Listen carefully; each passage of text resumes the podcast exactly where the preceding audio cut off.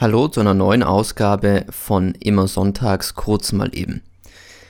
Ich weiß, ich habe am Anfang der Podcast-Reihe versprochen, dass ich versuche, jede neue Folge von einem anderen Ort aus zu podcasten.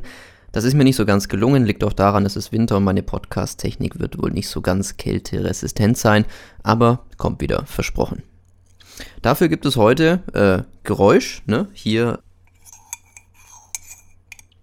mein äh, Karamell-Cappuccino. Ich vertrage zwar kein Koffein, aber Prost trotzdem.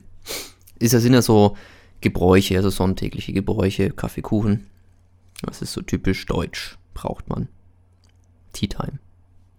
Ist aber auch an so einem Sonntag wie heute mit 25 Jahren Mauerfall angebracht mal kurz drüber nachdenken, auch wenn man jetzt keinen direkten Zugang zu dem ganzen äh, Thema hat. Also ich als geborener 90er, ja gut, es ist so ein bisschen an mir vorbeigegangen. Aber es ist auch immer interessant zu sehen, so diese Sesamstraße der deutschen Medienlandschaft.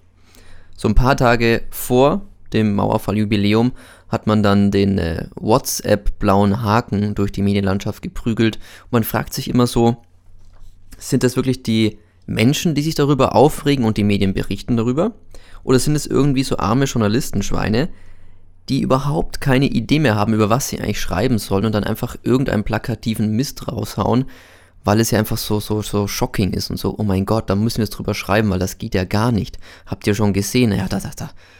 Das ist so der mediale Biergarten, hat man so das Gefühl. Was ist denn so schlimm an diesem blauen Haken bei WhatsApp? Wenn ich dir einen Brief per Einschreiben schicke, dann habe ich auch deine Unterschrift, dass er angekommen ist. Ich finde es immer sehr interessant, wenn man so die eine Privatsphäre, die wirklich privat wäre, die ist scheißegal, weil man ist ja bereits bei WhatsApp und die können eh alles mitlesen. Aber wenn es dann um so kleine, ich würde fast sagen, knigge Sachen geht, wo man einfach nur wissen will, hast du meine Nachricht erhalten? Okay, super. Das ist dann irgendwie totalitär. Und drei Tage später Mauerfall. Ich bin so froh, dass der Biermann wahrscheinlich kein begeisterter Internetnutzer ist. Der hätte ja im Bundestag auf den Boden gekotzt. Nachdem er der Linken mal richtig eine gegeigt hat, mein Gott. Wäre noch schön gewesen, wenn er gut hätte singen können. Das wäre noch der passende Abschluss. Aber gut, was meint ihr? Sesamstraße der Medien oder gibt es wirklich so viele Leute, die sich über dieses WhatsApp-Ding aufregen? Was ja eigentlich sowas von 0,0 Bedeutung hat. In diesem Sinne, euer Feedback jederzeit gerne auf meiner Seite benjaminhartwig.de. Bis nächsten Sonntag, eine schöne Woche. Ciao.